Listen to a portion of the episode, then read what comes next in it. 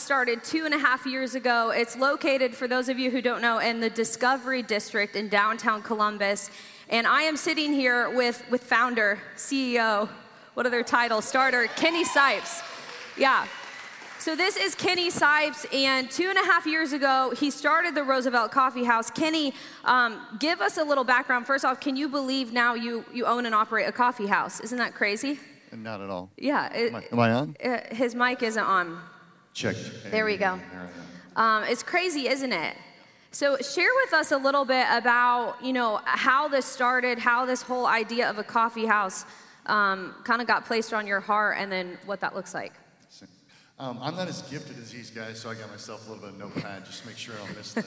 Um, It's fine. In a nutshell, I was a youth and college pastor at Dave McCreary's old church, so um, at Jersey Baptist for about 10 years, and I led uh, many mission trips, uh, probably about 15 domestic mission trips to inner city areas, and then uh, a trip to Africa and two to Cambodia. And I saw firsthand uh, the, the things that the Roosevelt now supports, um, saw poverty, and in ways that, um, that were really hard to comprehend.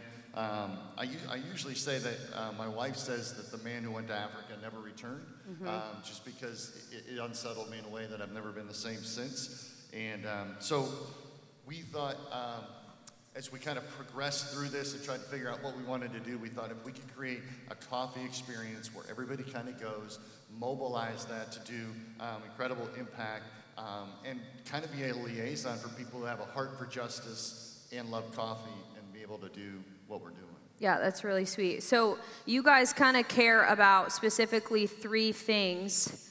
Um, tell us a little bit about what those three things are. Yeah, so we, we camped on three areas we felt everybody could agree on, and that is hunger, unclean water, and human trafficking. So we all felt like you, everybody could agree that nobody should starve to death, um, nobody should die of preventable waterborne diseases, and nobody should lack freedom. And so we've kind of used those, um, taken on those topic matters uh, to make a difference in people's lives. So we're, in a nutshell, what we're trying to do is make coffee to save lives. Yeah, that's awesome. It says on your um, your website, we're in the business of great coffee and saving lives. So you uh, you sell coffee, and tell us about how that works. Part of the proceeds go to these three things. You have a ton of you know international partners and local that you guys, as the Roosevelt Coffee House, partner with. Talk us through that a little bit. Yes. So um, one thing I am not, I am actually not the owner, since we are actually a nonprofit. So that kind of throws a lot of people off. But um, we are functioning as a private foundation that takes all of its profits to fund the areas of injustices that need to be fixed. And so. Uh, part of the two years of developing this before we opened the doors for me, a lot of my research was spent on a couple things.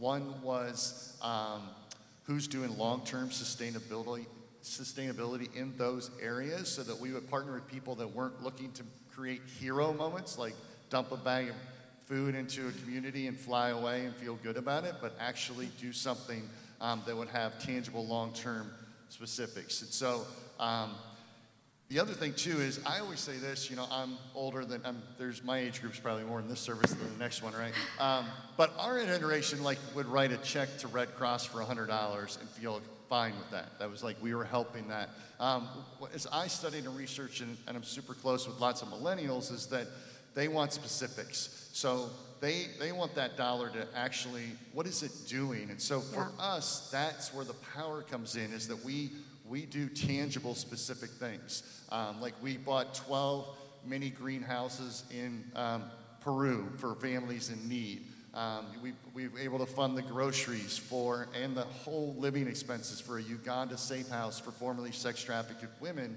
And those are tangible. That's like my dollar is being sent, spent and having impact um, far beyond me enjoying coffee and being in this space. Yeah, so cool. So then we partner with the Roosevelt. You know, um, right now financially, we write a check every month. Kenny, tell tell us, tell 514 Church what that does for you. How you know how does that help you guys? That type of partnership. Um, those kind of so being a nonprofit, anytime we have um, significant donors and as generous of a donor as 514 is, um, what it allows us to be is more generous. So it allows us to um, maybe not be bogged down by debt or underwriting. You know, it helps underwrite certain expenses that allow us to have greater impact, um, mobilize our effect, really pay attention to what needs to be done out there. Um, so it kind of helps circumvent worrying about how much we're taking in um, and maybe helps us to kind of process through where we can have the most effect the most quickly. Um, and again, it's because the church is generous, then allows us to be generous without as much effort. And it's cool because, you know, uh, I'll even say this I'm not going to maybe. Um, give to Faith Mission, one of the you know the men's shelters right next to you guys, or you know the clean water. But I I will go buy a cup of coffee, and so you guys found that that model um, it resonates with with this culture. Yeah, and, and I say that a lot too. I mean, a lot of, I'm sure you guys have a heart for people should not lack freedom. They shouldn't starve to death. People shouldn't die of preventable waterborne diseases. But where do you give, and how do you know who's doing the work? And so, what we what we feel like we've done is we become the liaison between um, you and what can happen. So you can be confident that we've done our research and those things are occurring. And, um, and all you have to do is participate in you know the coffee purchase and partnering with us and maybe become an awareness um, people for us too. Yeah that's awesome. Um, uh, you know the roosevelt uh, gives to these things and, and real things happen. You guys should go on their website. Um, you know women are being saved out of human trafficking you know, because of the Roosevelt. Clean water is being provided because of the Roosevelt. Meals are being served because of the Roosevelt. Uh, it's really, really cool. And another kind of, I don't know if you guys planned this when you started it, but it, it's had a really cool kind of community impact. Um, and, you know, a lot of different people from social backgrounds. Uh, and, and viewpoints and even religious thought have come into the, the Roosevelt, and it has this really interesting community feel. Tell us a little bit about that. Yeah, that's a, that's a hard one to describe. Royce, I'm going to ask you to come on here and take this stool while I, I start this, um, kind of conveying this. Um, one thing is, we, you know, there's, I, I tell startup businesses who ca- get counsel from me a lot not to use the word community because it's overused. Um, but part of what the Roosevelt has done is um, we have strived to make incredible coffee. Now, that might be sound like, well, of course you did, but if you compromise the quality of the product, you can't have the impact. And so, Columbus Underground Reader Survey voted us the number one shop in the, in the city in 2016. But some of the things that have birthed out of that is, as a result, we're recognized for our quality coffee and our loving service, but we're, we're, we're a community of bonding people. Um, we have there's NGOs and nonprofits and creatives and business partners who meet in the space strictly because they want their dollar to have impact. They want it to be beyond the measure of just sitting down and having a meeting. And so, um, even if you check our Instagram back in April, you'll see about half a dozen video testimony stories that are just customers who came in the shop and are so moved by the experience and what's being done through our work that they, they shared how much they love the Roosevelt through that. That's cool. And so Royce had a very, uh, you know, profound impact, very real life, true impact because of the Roosevelt in a situation that kind of happened there. Share that. That's really cool. Yeah, this is my friend Royce Ruffin. Um, Royce, uh, I, I wish, I feel like I could tell a life change story of what's going on the Roosevelt every day. There's kind of this thing out there in specialty coffee where the coffee shop can be a little pretentious. Um, we kind of take that away. Um, we want to engage you. Our core values are love, justice, coffee, optimism, and humility. Um, Royce, um, last year, was a resident of the uh, Faith Mission Men's Shelter, which is right next door to the Roosevelt until just recently. Um, since we opened, we have donated over 2,300 meals to Faith Mission.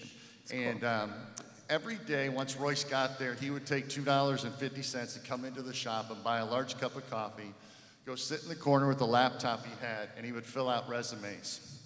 And he did that endlessly every day, every day, to a point where um, we came to love him in the shop. There isn't anybody on my staff who doesn't know him by name and wouldn't want to engage him. And so uh, I also want to kind of communicate that um, we've kind of become a place of awareness. So a lot of things happen in the community that are do, people that are doing work in the same way. And so two of those people are John Rush, who owns Clean Turn, and she has the name Cleaning. And they employ formerly incarcerated people and women who've come out of sex trafficking. The other is Joe DeLoss. And Joe DeLoss is the CEO and founder of Hot Chicken Takeover. Um, he's the prettiest man in Columbus, and he's one heck of an entrepreneur. And Yeah. Joe hires the formerly undeployable also. 70% of his workforce um, come out of a position where they probably, you would not employ them.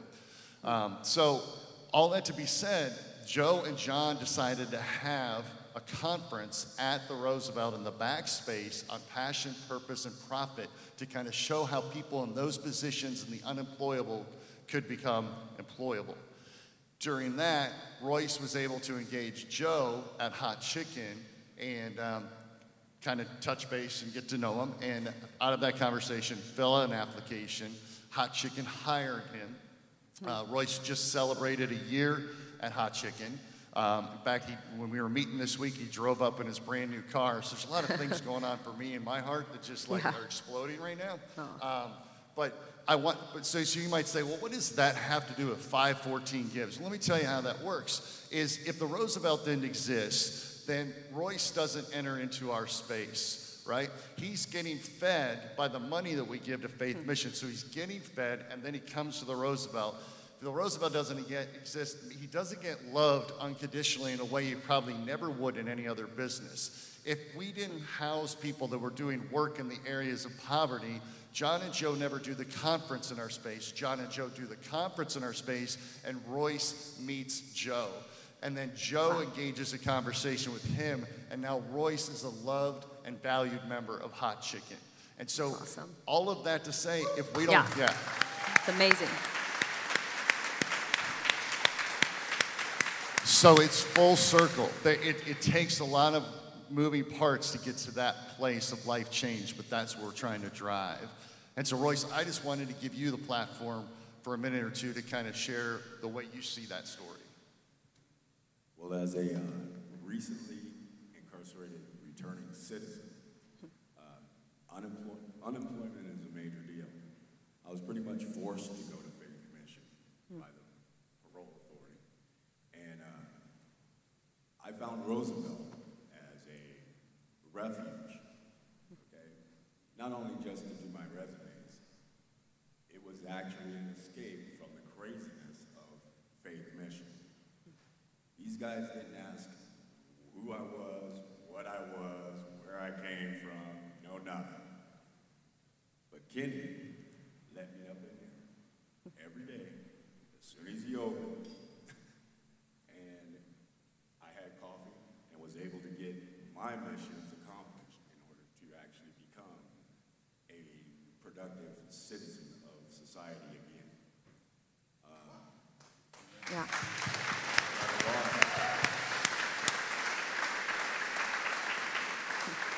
Here I am. Yeah. Yep. That's awesome. Uh, Royce, it is an honor to be a very small part of your story. And Kenny, same with you. Um, how cool is this, you guys? We partner, and then uh, stories like this happen and will happen over and over and over again because of how 514 Church and others are supporting this amazing place. So, um, man, thank you guys so much. Thank you so much. Give them a round of applause.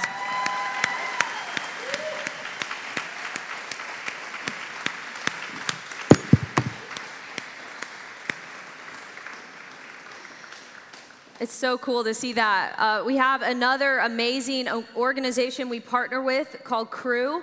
Uh, Cru is passionate about connecting people to the person of Jesus Christ, specifically and especially college age students. They go onto those campuses and um, they try to invade their space and uh, you know present th- to them the person of Jesus Christ. Uh, check out this video to hear a little bit more about Cru.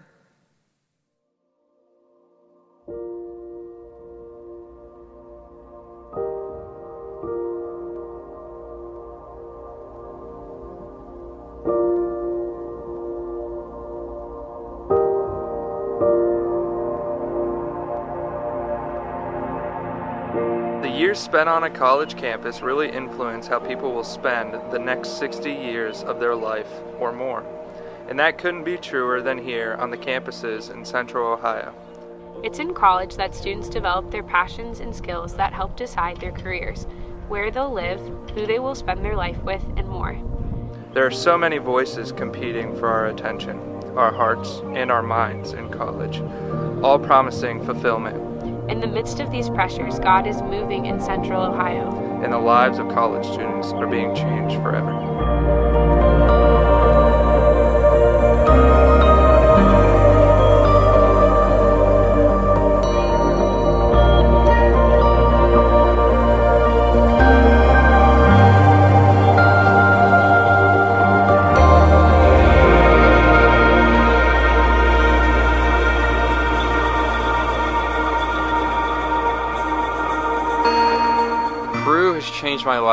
Ever since I've come to college, just in ways I never really expected. These past like five months or so, like coming to OCF, like my, I just feel so much stronger, so much closer to Christ, and it's just really changed my life in ways I never really expected. It's a community that will like seek out relationships with you and authentically like want to love you well. I feel really loved and encouraged by the people that I've met through Cru. I found such an amazing community of friends that I didn't even have six months ago, um, and now they're a part of my daily life, encouraging my faith every day. The more I came, the more I started to see like something different. Like this is so different. And I was like, this is so different from all my other friend groups in the past. My heart started to change. And I started to read the Word and started to get involved with Jesus and started to build that relationship. One of the highlights that I really enjoy about Cru is the discipleship. It's just a really fun time to get encouragement as well as well as grow in my faith and my spiritual walk with the Lord. One of the highlights for me while being a part of Cru in college has been going to retreats and conferences with close friends. I'm very grateful for all the opportunities such as uh, PCB or NDCC, as well as our spring and fall retreats. Cru just does a really great job of training and teaching college students to be a lot more influential than they think that they can be. I've been given a lot of tools on how to share my faith, and there's so many opportunities um, within Cru that my life would not be the same without. Without Cru, uh, our campus is really dark. There's not other people going and sharing Christ with people. Um, and in my own life, I think I would have just kind of gone through the motions the rest of my college career.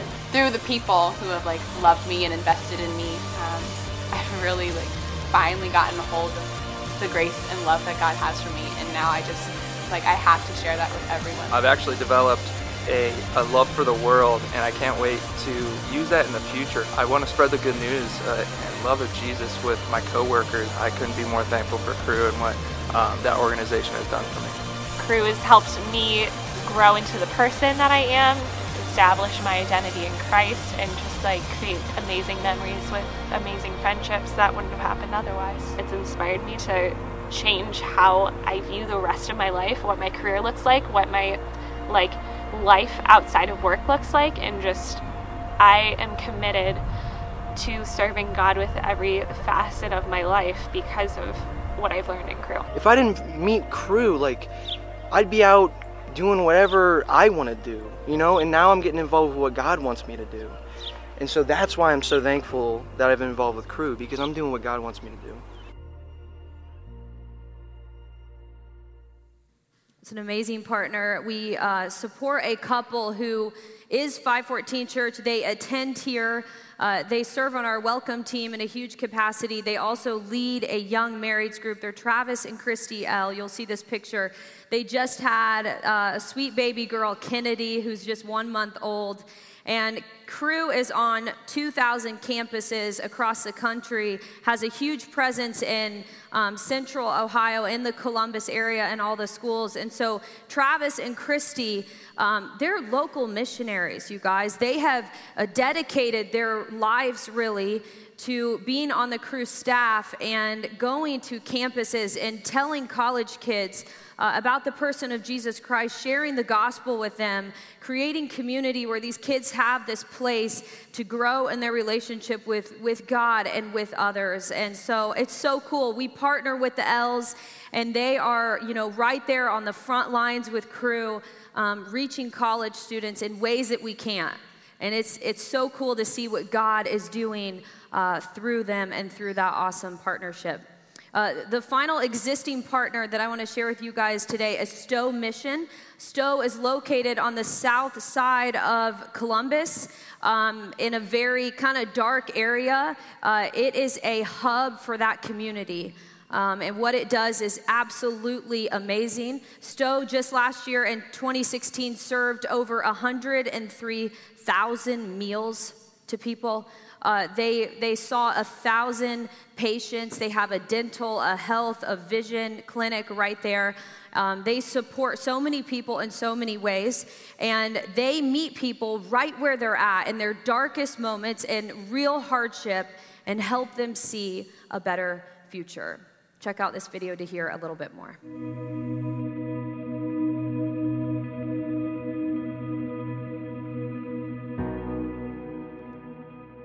Stowe helps heal the needs of the inner city, physically, emotionally, spiritually, all in Jesus' name. So that means a whole lot of different things, and it seems like more things all the time. But, but the focus is Christ, as in Matthew 28, making disciples, but also Matthew 25. Uh, Jesus says, I was hungry, you fed me. I was thirsty, you gave me a drink. He said, When did we do that? And he said, When you've done it unto the least of these, my brethren, you've done it unto me.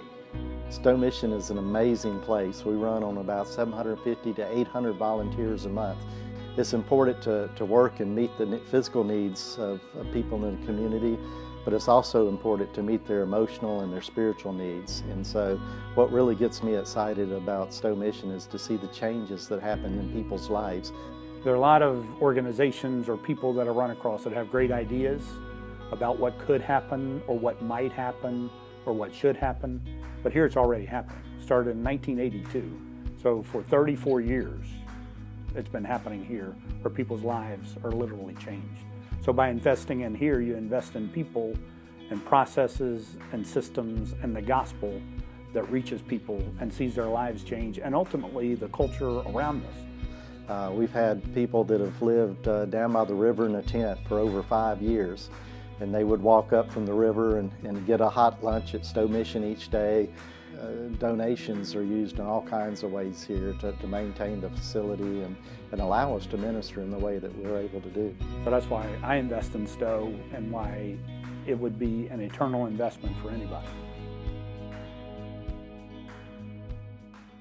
Hey guys, so obviously Stowe Mission is doing some really cool stuff down there. They have a really special thing going on in the south side of Columbus. And as Rich, you saw Rich Halcomb, he's their CEO, and he was giving a little bit of the vision behind what they do. Um, and what they say their mission is, is to provide gospel hope and restoration to people who need it. And so, over the course of their existence, they've built this amazing infrastructure to provide meals and food, uh, to provide dental care, medical care, pregnancy resources. They have a summer reading program for kids. They have youth groups. They have two churches that meet in their, in their space. And so, they have really live that mission out, and they are helping this community materially in every way that they possibly can. And, and, along with being an awesome partner that we are blessed to be a part of their ministry, um, they also give us a chance to participate. And so uh, they're, they're one of our partners, and they have some really cool opportunities. As a staff, we go down to the kitchen uh, every other month and we serve We've had some small groups go down to the summer block parties that they have down there, and they've run some of the stations and volunteered. And we have some people at this church who are part of the, the tutoring program over the summer, and they help with this summer reading initiative that they've implemented. And so, um, you know, we, have uh, we've been, been really, really fortunate to be a part of this awesome ministry and the way that they're touching that community down there. Um, let me introduce myself real quick. My name is John McCambridge, for those of you who don't know me. Uh, I'm the director of operations here, and one of my responsibilities um, as a director of operations is to uh, oversee the 514 Serves ministry. And so um, when I got a chance to do this, like I was really excited today. I'm so excited to be able to share with you some of the vision and the mission of what we want 514 serves to be, why we think it's important, why we're passionate about it, and then most importantly, as Carmen has been doing, to highlight and inform you and celebrate these awesome partnerships that we've started to gain. And so when I got a chance to come work for 514, th- this was like really, really close to my heart. This was really close to my heart. If you don't know my story, um, I grew up outside of the church, and so I came to faith somewhat late in life. And uh, when I was a, a, a freshman in high school, I started to wrestle with this question of who is Jesus? Like, do I believe that Jesus is who he says he is? Do I believe that? And I wrestle with it, and I use that term because that's what I did. I mean, I wrestled with this. I struggled to answer that question all the way through high school. I had doubt, belief, disbelief, unbelief. all through high school, almost all the way through college. And when I was a junior in college, I came to the realization or the conclusion, and I believe that God moved in my life, and I decided that the answer to that question was yes. And yes, I believe that Jesus is who he says he is. And that means that I want to follow him. And that means I want to give my life to him and enter into a relationship with him. And for those of you in the room who have ever entered into a relationship with God, you know exactly what I'm talking about. That is an overwhelmingly emotional experience. To enter into a relationship with God is overwhelmingly emotional because the truth of what you're saying you believe is so beautiful.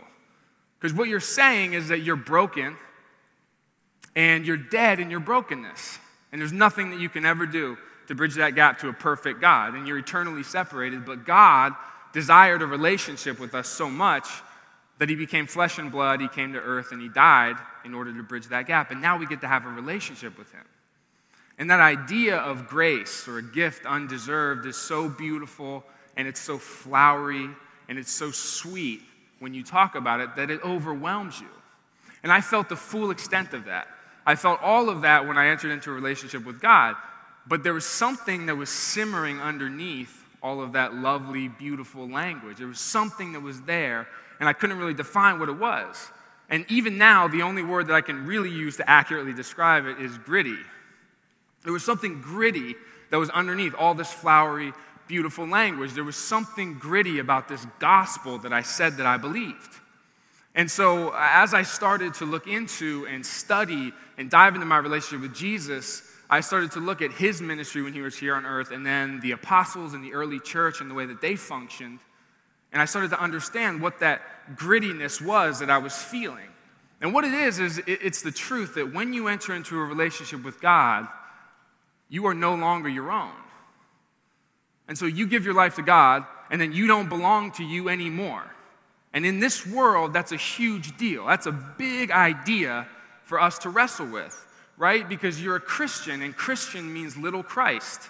And we are to emulate him, we are to live like him, we are to love like him, we're to have relationships like him. And our command is very, very simple. The command that we have now as Jesus followers is to love God and love others. That's it. Love God, love others. Love God, love others as yourself. And that's it. And it's very, very simple. And philosophically, it isn't hard to understand, and it's really not difficult intellectually to apply it to most situations. But in practice, it's overwhelmingly demanding and exceedingly difficult to actually live. Right? I mean, it's probably the most demanding philosophical worldview that exists because the foundation of it is that you die to yourself and you lay your life down for other people.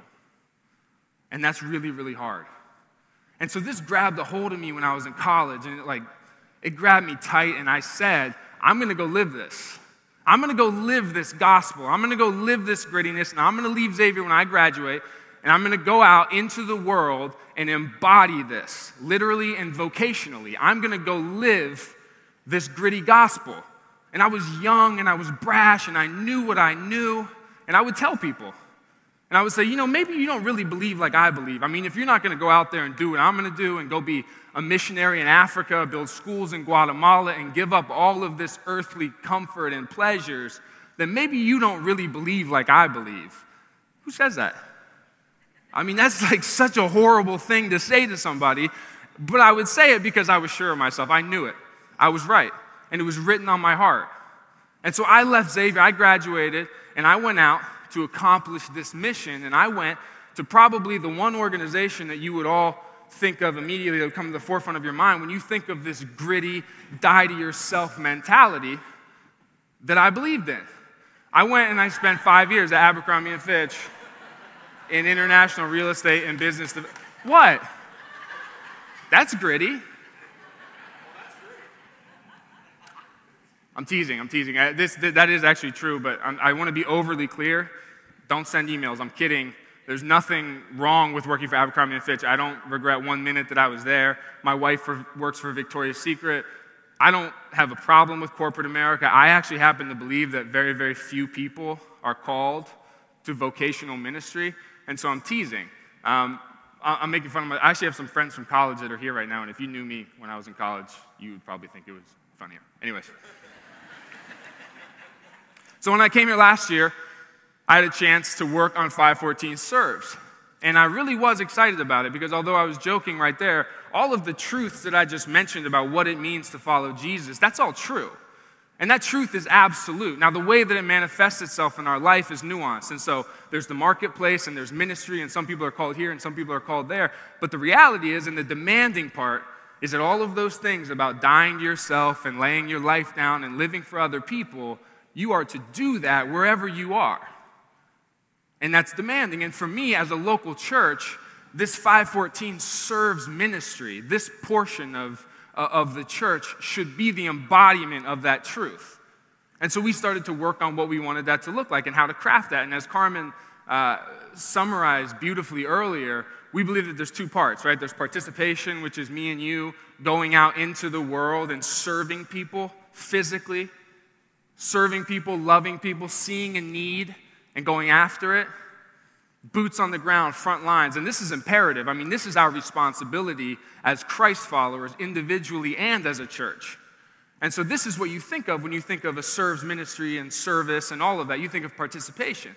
But the second part, which is really what we're studying today, which is what we're informing you of today, is a little bit more nuanced, and that's partnership. And partnership, I've become somewhat fascinated by because when I came here and I was passionate about service, that isn't exactly what I thought of. That's not what was in the front of my mind when I thought of a ministry that would go out and help people.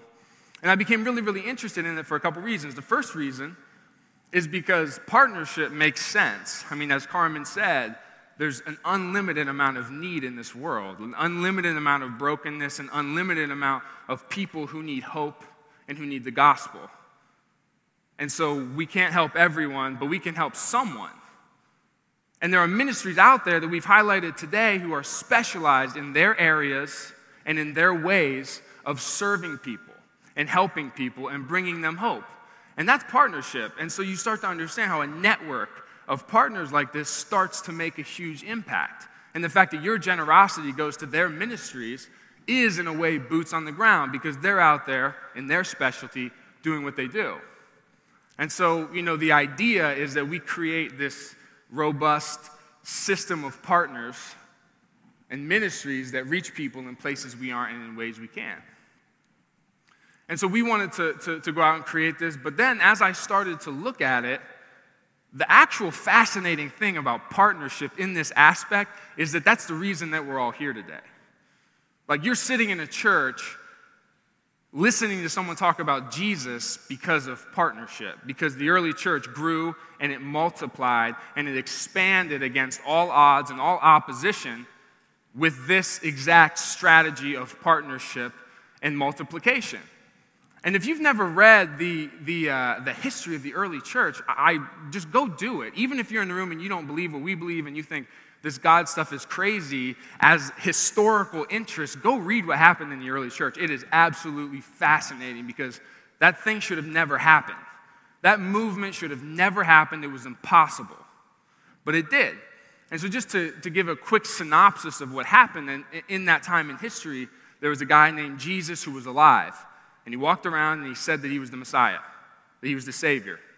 And people started to believe him. And he gained this following. And it wasn't just the 12 disciples, there was a lot of people who listened to him and saw him and believed that he was who he said he was. And so they started to follow him. And then he was arrested and he died, and there were no Jesus followers anymore. He was nailed to a cross and he breathed his last breath, and they stuck a spear in his side. And there were no Jesus followers, there were no Christians, there was no movement because saviors don't die and messiahs aren't killed. And so it was just another movement that died in the planning stages, and that happens all the time. And then he rose from the dead and he ate breakfast on the beach with his best friends and appeared to hundreds and hundreds of people, and this crazy thing got kickstarted. And that's how it got kickstarted, but then how did it sustain itself against all of that social opposition, against all of that political opposition? How did it sustain itself? How did it become self sustaining? And there's a couple themes that start to pop out to you when you see it. And one of them is this idea of solidarity. There was this idea in the early church of radical solidarity, and they knew that what they were doing was important, and they knew what they were doing was bigger than themselves. And so, as an example, somebody like Paul, Paul was an early leader of the church, and he was tasked with taking this truth about Jesus and taking it to the non Jews. This was a Jewish movement. Jesus was Jewish. It started in that community. And Paul was really in charge of taking that and taking it to the non Jews, to the Gentiles. And so Paul would go around Europe and Asia and he would preach and he would tell people and he would be in ministry and in community and he would teach about this truth about Jesus. And people would start to follow. And so these communities would start to pop up of Jesus followers in Europe and in Asia. And then Paul would leave and go do the same thing somewhere else. And those people wouldn't go with Paul to be missionaries. Those people were in that community sustaining what they had, but they would support him financially and, and emotionally and prayerfully as he went to complete his mission to reach people in places that that specific church wasn't and in ways that they couldn't. And so it's this, uh, it's this cool idea of multiplication and partnership that you saw in the early church. And that's how this thing kicked off. And so, just to prove that I'm not making all this up, I'll show you. There's a passage in the letter of Philippians. Now, Philippians is a letter that Paul wrote to the church in Philippi. And Paul wrote it while he was in prison. And so, uh, in about 50 AD, Paul went to Philippi and he preached, and there was a, a, a group of people who started to believe, and there was a church there that started to grow. And then Paul left and went and did the same thing elsewhere. And then about 10 years later, in 60 AD, he was, he was arrested. And he wrote a letter to them from jail because someone from their church had come to him and given him a gift. And that gift, whatever it was, it was a financial gift, whatever it was, it was so beautiful to him in his time of need that he wrote this thank you letter that ended up as a book in the Bible that we believe is inspired by God, thanking this church for their generosity and for their partnership in what he was doing. And so let's see what he says. In Philippians 4 12 through 17, he says, I know what it is to be in need, and I know what it is to have plenty. I have learned the secret of being content in any in every situation, whether well fed or hungry, whether living in plenty or in want. I can do all this through him who gives me strength. So, Paul, if you study Paul, he, he like is the master of the humble brag and he throws this stuff in. I'm teasing. Look what he says. Yet it was good of you to share in my troubles. Yet it was good of you to share in my troubles. It was good of you to partner with me. Thank you. And Paul was an amazing writer. Like he was beautiful with the pen. And so he puts this awesome juxtaposition of two ideas next to each other to raise up this importance of partnership. At the beginning, he says, I don't need anything. I don't need anything. I have God. I don't need anything, but I needed you, and thank you. Thank you for your gift. And so he takes this idea of partnership and he rises it up almost right next to the idea that he doesn't need anything because he has God. And that is, is the way in which his partnership with the Philippian church moved him and the way that he thought about it in his gratitude. And so he goes into more detail. Moreover, as you Philippians know, in the early days of your acquaintance with the gospel, when I set out from Macedonia, which is where Philippi was, not one church shared with me in the matter of giving and receiving except you only. For even when I was in Thessalonica, you sent me aid more than once when I was in need. Not that I desire your gifts, what I desire is that more be credited to your account. So he goes on and continues to thank them, and there are these two ideas and these two words that are highlighted that I just want to share some cool facts with you guys. Um, this, this, this word shared. This is the Greek word koinonia, and koinonia actually means to give or contribute a share, to become a shareholder. And so Paul's ministry at this point had produced all kinds of fruit. I mean, there were churches all over the Gentile world because of Paul's missions and because of his ministry and what he was doing. And there were these communities of believers. And what he's saying is that you guys, you Philippians, are shareholders. You're shareholders in what I just did and what I'm doing and what my mission is. You sharing in that. You are shareholders. And then this other word, and this is actually the coolest part of the whole, the whole passage Philippians. He calls them by name. And Paul doesn't really do that very often. Only a couple times in his writings does he call a church by name. And so Paul received something when he was in prison from this church, and he looked back on his ministry history and the gifts and the generosity that he had received from this church in the past.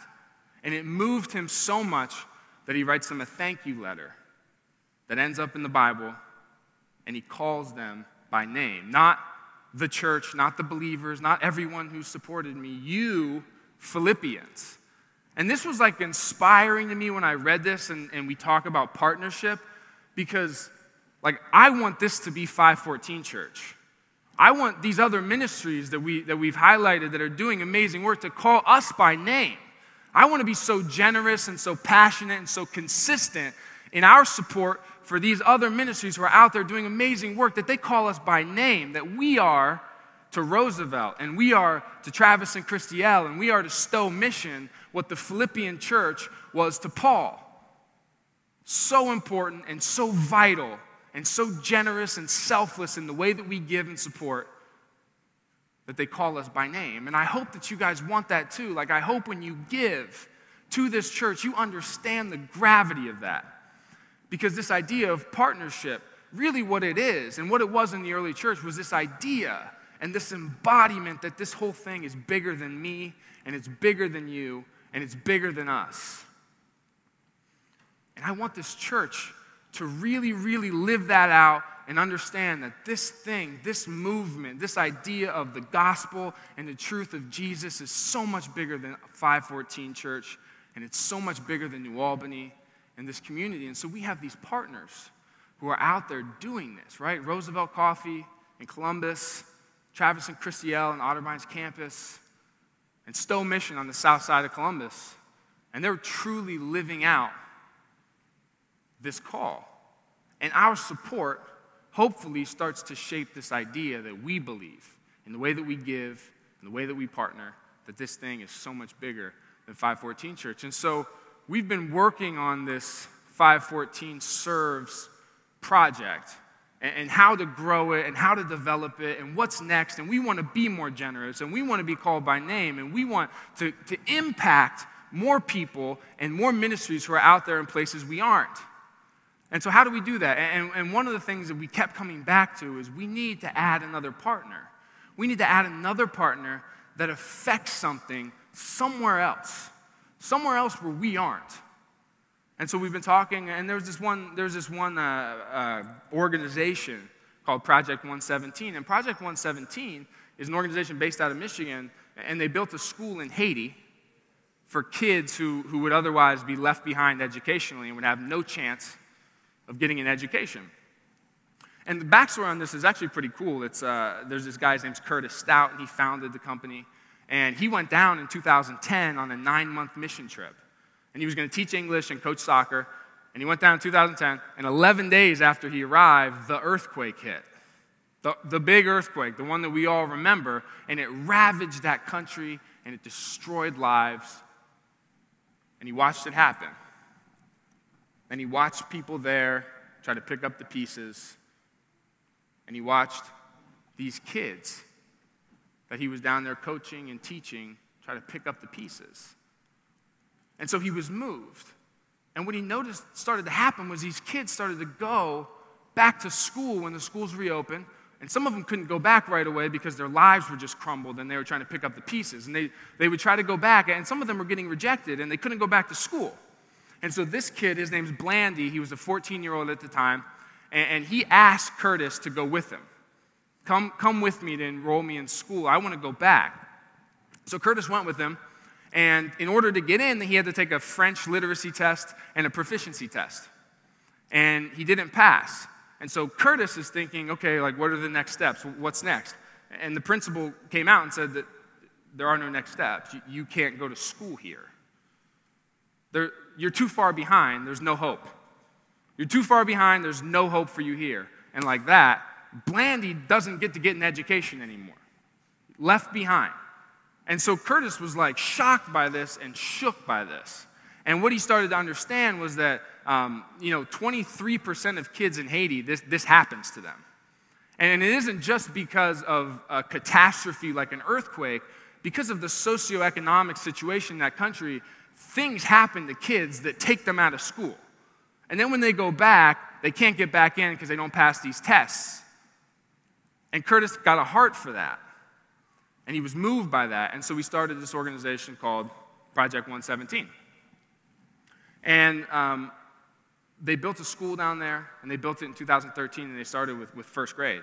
And then every year they've added a grade and backfilled the grade below. So right now they have first through fourth grade, and they're serving over 130 kids in this one school. And so we saw, like, we're, we're watching what Curtis and Project 117 is doing, and this idea that they see a need, and they just want to go help and give these kids an education and teach these kids about Jesus. And it, like, moved us. I mean, it really did. It really moved us as a church staff because, um, I mean, I mean, that's like so tangible what they're doing with that one school, 130 kids. And so we had some talks with them, some final conversations, and so I'm like over excited to announce that Project 117 is our newest Five14 Serves partner, and Five14 Church will be working with Project 117 down in Haiti. And this impact that's happening, these kids who are getting an education, these kids who would be left behind and are no longer left behind, we get to be a partner in that now. We get to see that fruit. We get to help them. We get to partner with Project 117. And not only do we get to partner with them and help move their ministry forward and the great things that they are doing for these kids down there, but we actually will get to participate in this. And so in probably a year or a year and a half, Five14 Church will take its first international mission and take people from New Albany, Ohio, and go down to Haiti and serve these kids and love these kids and help move this ministry forward. And so, with this addition, like, to me, this is a monumental day for Five14 Church. And there's this idea that in, in the book of John, he says, For God so loved the world. For God so loved the world. And so there's need in, in Columbus, right? There, there's need in Columbus, there's need in Ohio. But as we said, like we want this church and our serves ministry specifically to embody this idea that this thing is way bigger than us. And this idea that God so loved the world and therefore we should be in the world will be embodied in the fact that we now not only serve Ohio, but we serve internationally, and we are putting boots on the ground internationally, and we are starting to more and more embody this idea that this thing is bigger than us, that this movement is bigger than us, and that the way that we love the world is bigger than New Albany.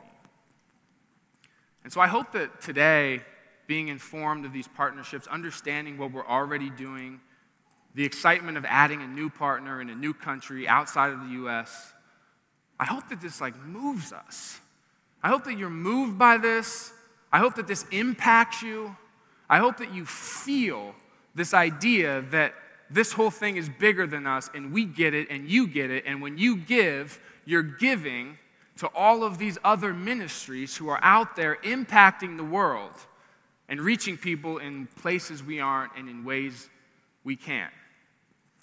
Thank you guys for being here today. Thank you for listening to this. Um, come back and meet us afterwards. We're in the back, back there. If you're new and you haven't met the staff, come meet us. We stand back there, and if, if you don't come back, our feelings really get hurt. And so we're pretty sensitive. So come back and meet us. Um, we'll see you guys tonight at Expressing. Let me close this in prayer, and then we can go, okay? Uh, Lord, thank you for, for bringing us here today. Thank you for this community. Thank you for this church.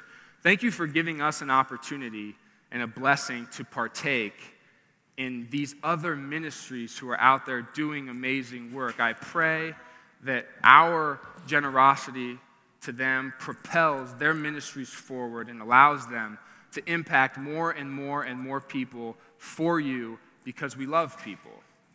And I pray that I pray that this Five14 serves project and this ministry starts to move this community in a way that we understand that this thing is so big and that we're all a part of something that's really big, way bigger than this community. And Lord, I just pray that, that you let this all sink in and you let something like the Serves Ministry be something that gets us excited to go out into the world and to impact people and to show your love to people and to serve people because that's what you want us to do because we love you. In your name we pray. Amen. Thanks, guys.